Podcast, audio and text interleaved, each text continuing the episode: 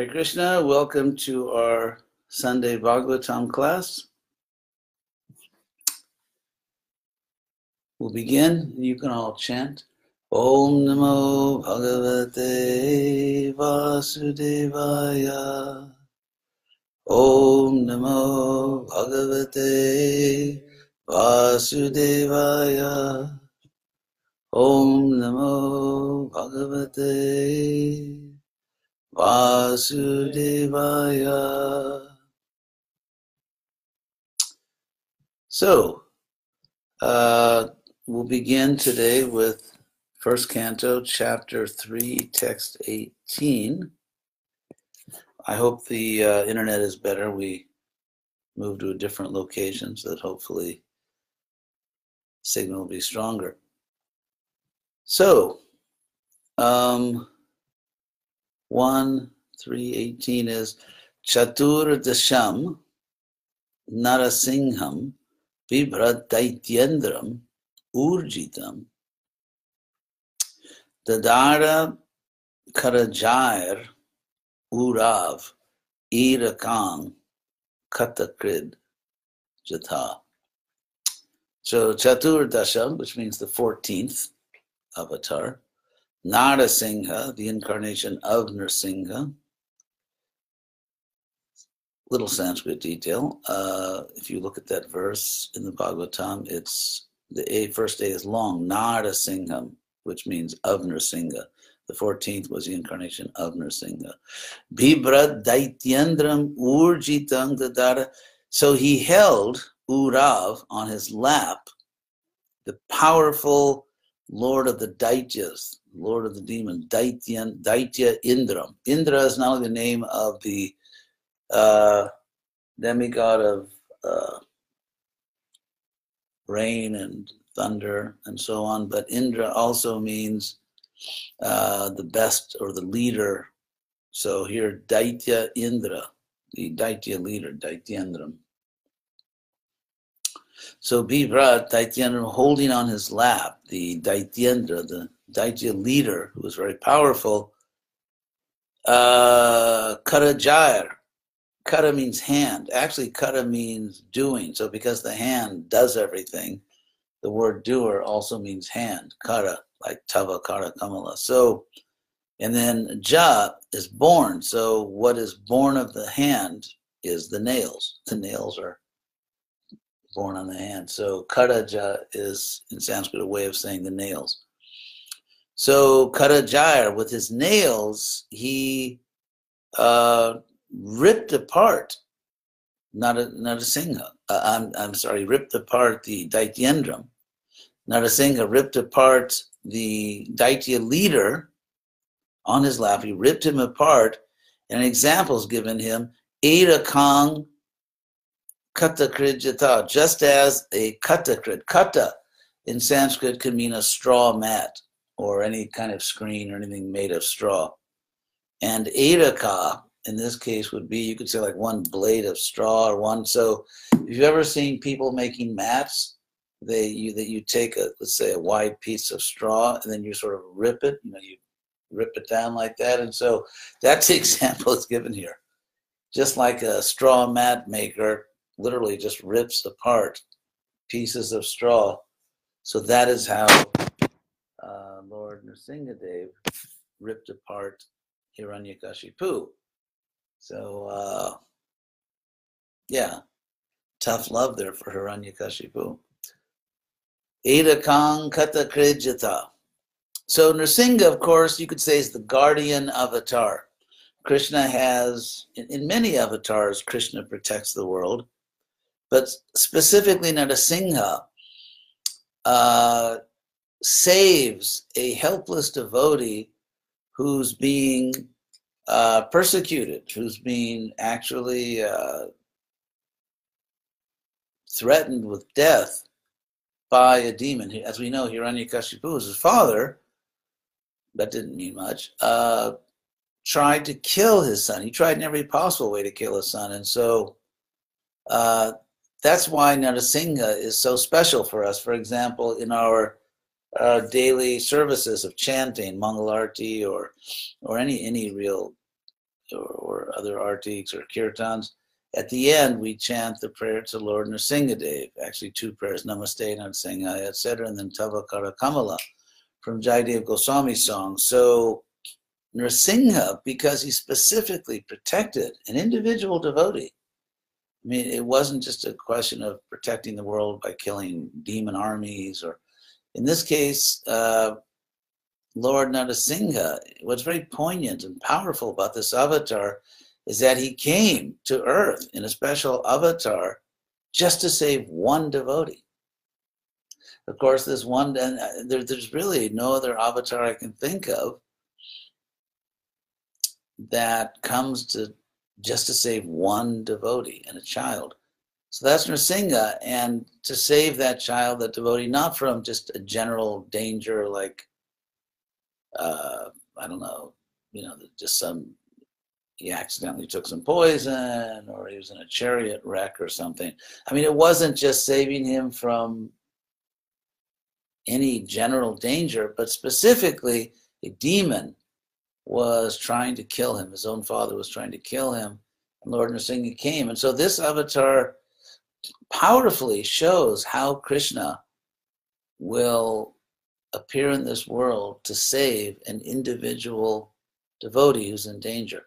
So this avatar is very important. Is Lord uh, Lord Nrsimha is like the guardian avatar, and uh, devotees pray to him daily, of course, and in general for protection. So that's the very special feature of Lord Nrsingadev. And as we know, he then uh, offered a boon to Prahlad, who didn't want anything personally, but then said, Well, save my father. And of course, even Hiranyakashipu, gold cushion, he was saved.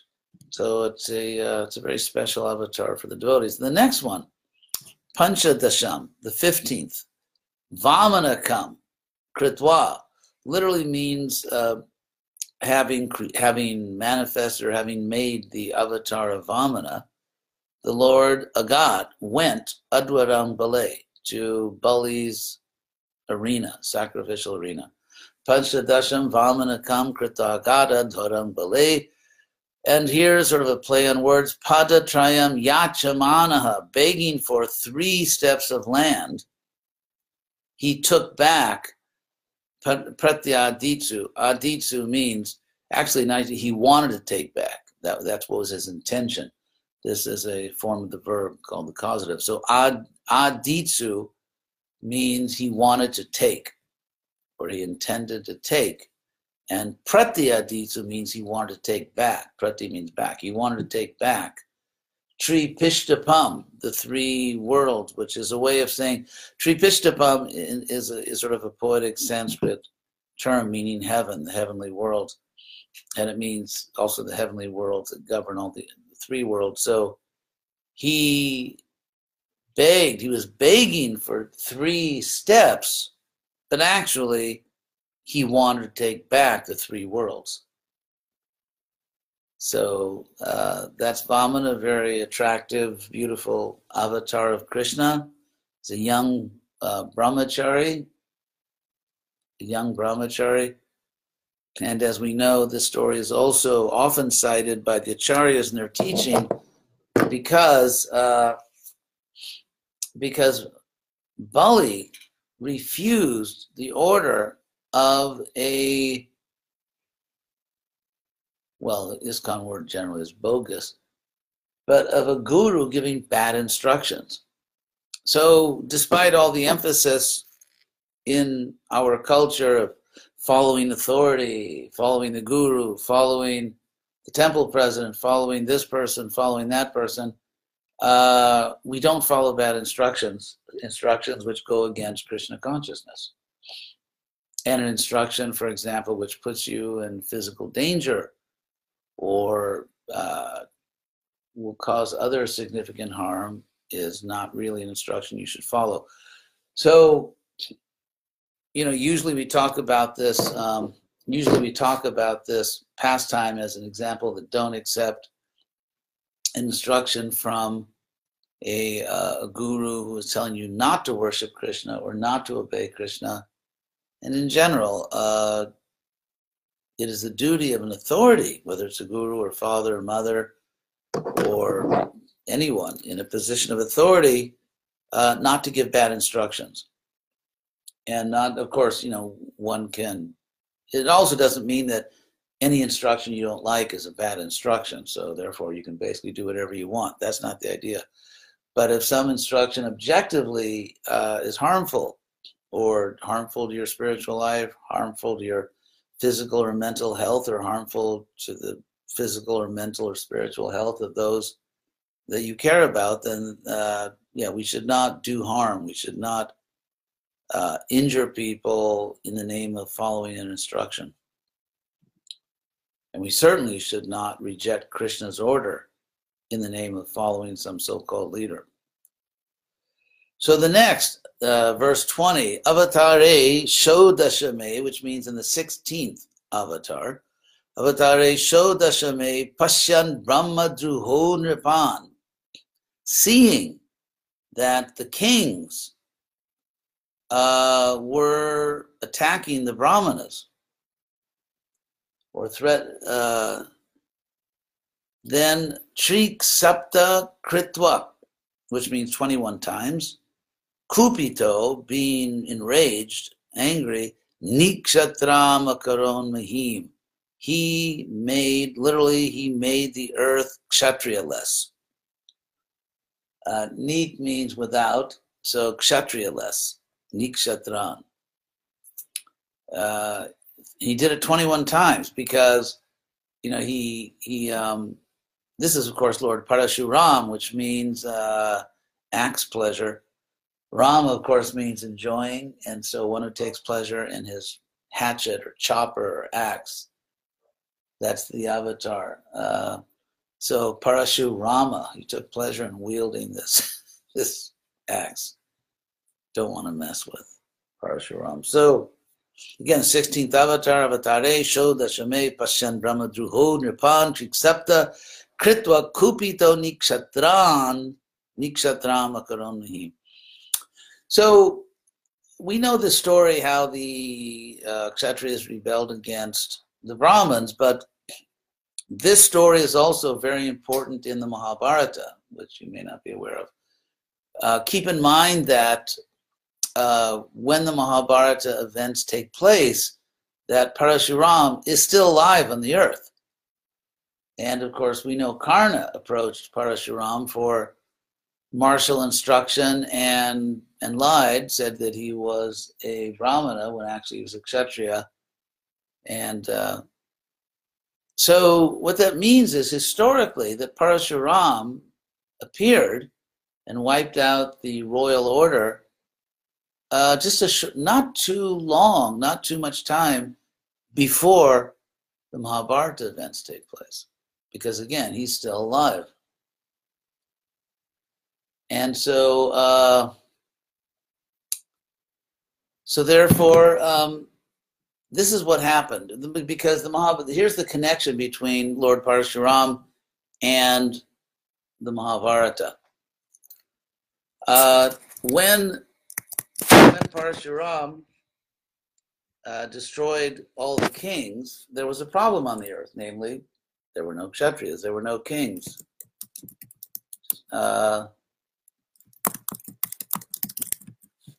So this is similar to Vena. When there's no kings, there's no rulers, it's chaos, and specifically the um, specifically the uh, wives, the kshatriyas, not the wives, but but the but the eligible, marriageable women, the kshatriyas, there were no kings to marry, and so it was a real problem. No rulers, chaos.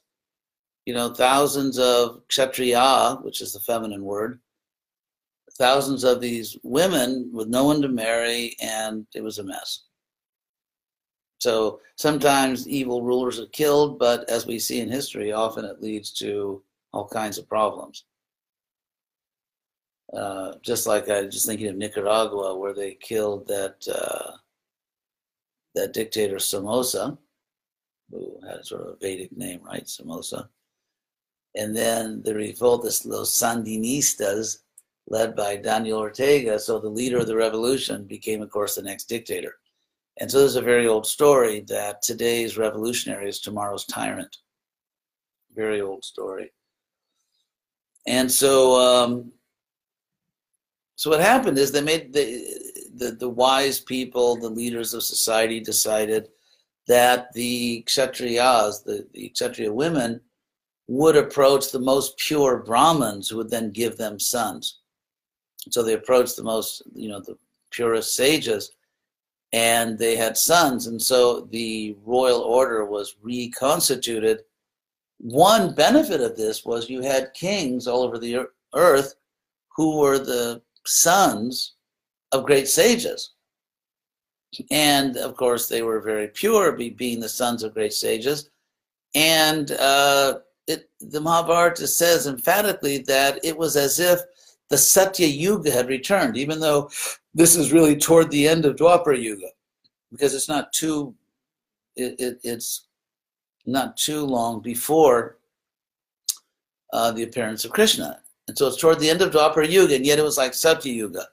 And basically, no one lied, no one was stealing anything, there was no uh, violence. And so you have a situation where kings, like let's say the Kuru monarch at that time, and the Kurus are supposed to be the leading dynasty. He's sitting on the bank of the Ganges practicing yoga, some form of spiritual yoga for the welfare of the world. Why? Because there's nothing to do.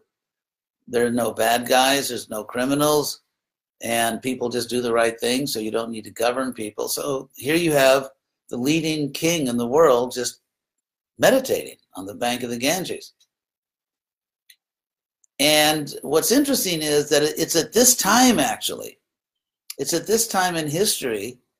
Of course, uh, I should mention Pratipa's son is Shantanu, who is the uh, who was the father, of course, of Chitrangada Vichitravirya and the grandfather of the of Pandu, and the great grandfather, great uh, grandfather of the Pandavas. So, uh, the Asuras, as I've explained many times, if you read the eighth canto of the Bhagavatam, there's a great war between the Asuras and the Asuras, demigods and demons.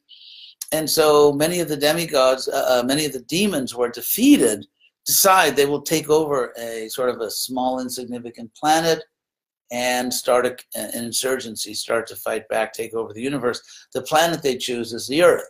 So when the Krishna book begins, once when the world, Earth was overburdened by the unnecessary military forces of, of asuras disguised as kings. Uh, asuras disguised as kings means they actually weren't human beings. They were actually asuras from higher planets. So the world was invaded. The reason I mention this is one of the reasons the asuras picked the earth, it was because it was an easy target. Everyone was unsuspecting. The great kings of the earth were just, you know, sitting on the banks of rivers, uh, meditating and doing spiritual yoga because there was nothing else to do. So here you have a planet which is completely unsuspecting, in which, you know, sort of everyone is, you could say, out of shape in terms of military activities. And uh, it's like Satya Yuga again. So easy pickings. You know, they thought, yeah, why not the earth? It's out of the way and no one's going to pay attention. And the Asuras actually have an interesting strategy because the Asuras know that dharma is a force in the universe. Like actually, that's where uh, George Lucas got the idea of the force. You know, the force is with you. May the force be with you. He got that, of course, from uh, from Eastern Japanese uh, martial arts philosophy, which came from which came from Vedic culture. Like the word you've heard of jujitsu, which is a martial art. Of course, yuyutsu in Sanskrit means a warrior. And so uh, Buddhism also came from India. So a lot of culture came from India to China and Japan.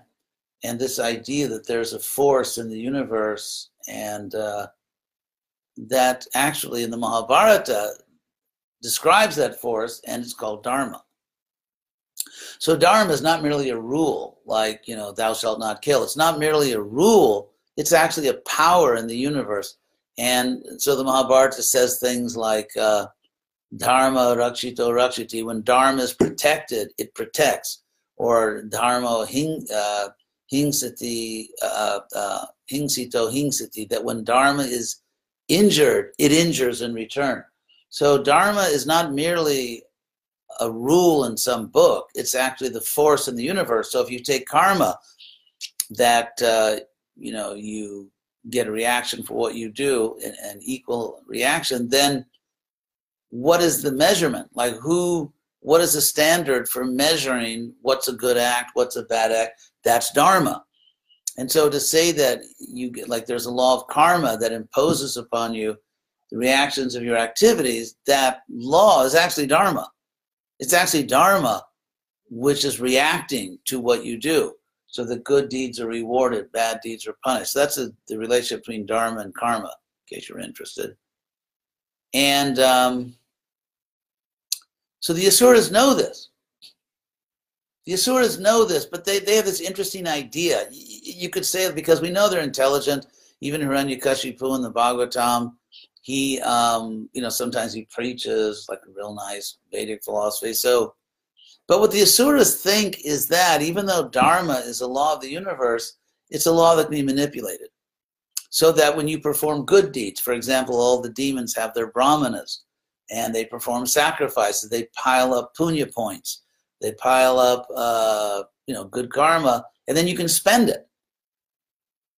What we know is that if you do a good thing and a bad thing, you get the reactions of both. But somehow the asuras seem to be calculating that uh, you know you can get like a bad karma offset. You know, you can you can do good deeds, you can perform dharma, and that will counteract a dharma. You have a dharma bank account. You can spend from it by sometimes like killing innocent people or whatever and so, but anyway, to minimize their adharma, they have this ingenious plan to take over the earth, which is to take birth as sons in the most important royal dynasties and to take over the earth politically simply by taking birth in the right families and inheriting kingdoms. And so, for example, without going into all the details, I'm, I'm working on the Mahabharata now um, one of the most powerful demons, uh, Viprachiti, who's the first. He's Danu Pratamaja, which means he's the firstborn of Danu. In other words, he's the first Danava. So he's a very important cosmic Asura, Danava, and he takes birth as the son of Brihadrath, takes birth in Magadha and takes over one of the most powerful dynasties in the world it's even the dynasty that was supposed to protect the earth from the Asuras. That's very clever. Here, this dynasty is supposed to protect the earth from the Asura invasion, and so the Asuras take birth in that family and take it over. Or, for example, uh, Duryodhana took birth in the Kuru dynasty, and the Yadu dynasty was taken over by Kamsa.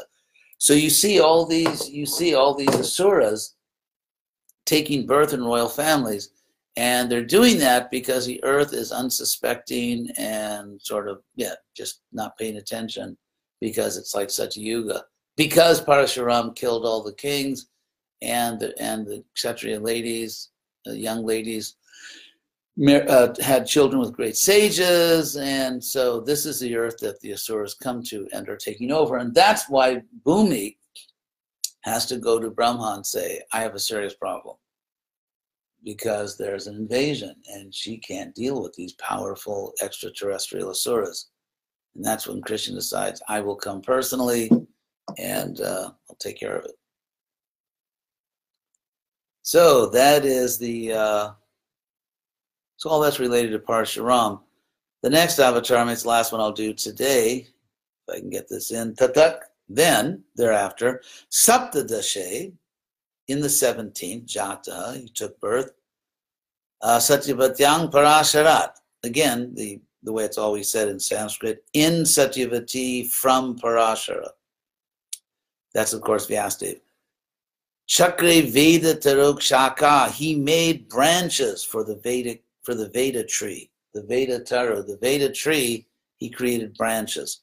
Drishtva, having seen Pungsalpa Medasaha having seen that people were now of little intelligence, people were becoming just very unintelligent and they can't understand the Vedas, so we need sort of like uh, the Veda for dummies. Basically, is what it's saying here. Because Ulpamedas uh, basically means dummies. So you know all those books like this and this or that for dummies. So this is the Veda for dummies. That's really what he does. Drishtva Pungsalpameda Saha. So that's the 17th. And I think actually I'm going to speak about that uh, next week because there's a lot to say about Vyasa. And one thing you may notice is that starting with the 16th avatar, which is, of course, Parashuram, uh, and now we have Vyasa, uh, we're getting into the modern period, so to speak. Because uh, Parashuram is still alive when Vyasa is born. And and of course that's the uh, 17th, and then the 18th is going to be uh, well. Then we we we go back again to Lord Rama, but then we come back to uh, we're gonna come back to Krishna Balaram. So basically, at this point in the list, we're starting to get all the avatars from a certain class of literature called itihasa, which means the histories. And because in the two great itihasa literatures, the two great histories are, of course, Ramayana and Mahabharata. And so at this point in the list of avatars, we're starting to get the itihasa avatars, the historical avatars in that sense. Of course, the Puranas also tell a lot of history, and all the other avatars are mentioned in the Puranas including the Srimad Bhagavatam. Uh, but with Parashuram and Vyasa, uh, we have two contemporary, uh, con- uh, contemporaneous avatars. Two avatars were alive at the same time on the earth. And then we're going to get Krishna and Balaram.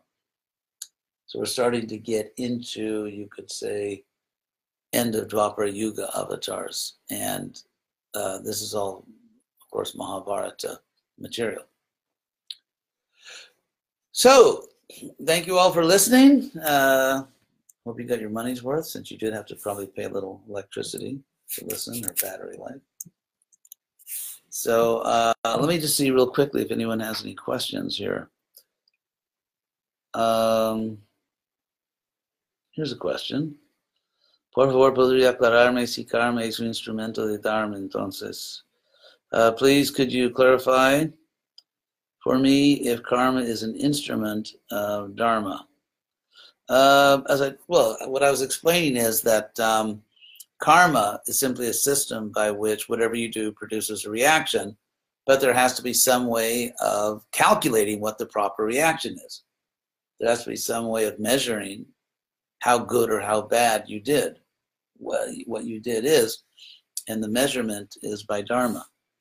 I mean, the extent to which the extent to which your activity is dharma, it's good. The extent to which it's adharma, it's bad. So dharma is just the measuring rod, so to speak. Another question, may we know your insights regarding the quote of Chaitanya Charitamrita that says, if one eats foods cooked by materialistic people, the mind becomes evil. Uh, Prabhupada sometimes had to cook things. I mean, there's a famous story where Prabhupada in the early days when he went back to India in 1970 and he had all his disciples with him and they were on a train and Prabhupada told them to go to the restaurant car of the train just, you know, have some rice and dal or chapatis or something. And uh, so in general, we avoid that.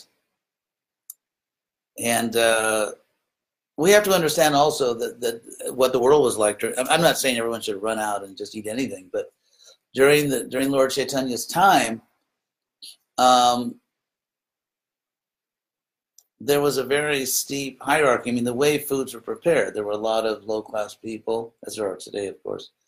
Nowadays, most uh, processed foods are, are made by machines, which are actually according to health food standards. I mean, health standards usually kept very clean. And so I'm not saying, therefore, eat whatever you want, but um, in those days, uh, cooks, I mean, even today in India, cook is not like a high class profession. And they usually go to like Western restaurants. Even some of these, so it's like even like vegan restaurants, you go look at the kitchen, there's some pretty basic people in there. And so, yeah, I mean, we should be careful about our food. So, another comment. Um, from Ramcharita. I have a general question about the Srimad Bhagavatam and Mahabharata, which I hope is appropriate for this forum, more specifically about the proper way to understand the extraordinary events described in them on a thread on mythology, which took place more than a decade ago on our academic conference. Fast. You used an onion analogy to explain the, extra, the extraordinariness of these events. If I recall well, glad you remember because I don't remember You said that reality is like an onion with several layers corresponding to different ways human beings perceive it, which depend on their level of spiritual consciousness. Ordinary events are located on the low levels, which are perceived through our ordinary consciousness. Srimad Bhagavat, the extraordinary events of Srimad Bhagavatam Mahabharata would be located on higher levels, accessible only through higher consciousness. This would explain why nowadays people in general do not experience events of the same kind. Could you elaborate on this? No, yeah, I think that you remember it well. Um, yes. First of all, I, I should disclose here right, that uh, that there's two there's two sources for my conviction. That's the way the universe really is. Well, actually, three sources. One source is just the Bhag, the Shastras themselves that say that these things took place. The second thing is that Sadaputa uh, who was, I think, the most brilliant scientist that ever joined the Hare Krishna movement, uh, he gave a very good example that um, if you go, if you have an address, like I always give the simple example, you're going to a particular address, like 10 Main Street, and you go to the address, and there's a building, you walk in the building, and you don't find the office you're looking for, but it's actually a 10 story building. And so all 10 stories, Des Andares, all 10 stories are 10 Main Street. They're all the same address, but there's many, many stories. And so if you just walk into the lobby, if you walk into the bottom floor and you don't know there are other stories, you won't understand. So that was Sadaputa's example that the universe is, is multidimensional. The third reason I accept that uh, is that I have personal experience of it. I have to admit, I don't usually talk about my mystic experiences. I'm more known as sort of like a dry logician, but uh, I do have personal experience of that, which uh, I can only reasonably explain by saying the universe is multidimensional. So, so yes, that is the example, and it's you know, so when the, for example, when the astronauts went to the moon, they're just in the lobby, they're on the ground floor. They don't know it's it, there's actually many stories and many dimensions which are perceived in different states of consciousness. So here's another question. ¿Por qué os devotos de actualidad no consiguen distinguir quién son los demonios de actualidad? You think? Okay, why uh, do devotees today why are they unable to distinguish who are the, I guess it means demons, the pneumonia, the demons at the present time, and they have different points of view about the real problems of the modern age? Uh, I don't know. I don't think it's very hard to figure this out. Why do people disagree? Because people love to disagree, and everyone has their opinion, and and everyone uh, has internet access. But but actually, um, I mean, if you read chapter 16 of the Bhagavad Gita, espero que você possa entender inglês. Um, if you read chapter 16 of the Gita, Krishna gives the symptoms of demons. So if the symptoms apply, then. So I think it's just, it's a very simple process of just reading the characteristics. Krishna explains who asuras are, and then people that act in that way. It doesn't mean they're like you know, like these cosmic demons, but the extent to which anyone behaves in that way or shows that kind of character, to that extent, they're infected by those of qualities. And uh, Prabhupada once said, you can measure your own advancement by seeing to what extent you are free from the demonic qualities. So for example, when we envy, when we become victims of envy, that is a demonic quality. It doesn't mean that we're demons, but it does mean that we are still infected by that quality. or becoming too angry or wanting to hurt other people. And you uh, so just you know read it. Krishna explains very clearly in chapter 16 of the Gita, and just use your common sense and see where those definitions apply. What is your opinion on being more attracted to the pastimes of particular avatars of Krishna than to Krishna Lila? Well, the brother of Rupa and Sanatan Goswami, uh, Anupama, uh, he was attracted to Ramchandra. So, as we know, Krishna is the source of all avatars, and uh, we chant Hare Krishna and Hare Rama. So, you know, to each his own. Everyone has their own life and everyone makes their own decisions. Personally, it's just me. I, you know, I really love Krishna, and I, uh, yeah, Krishna's my favorite personality of Godhead.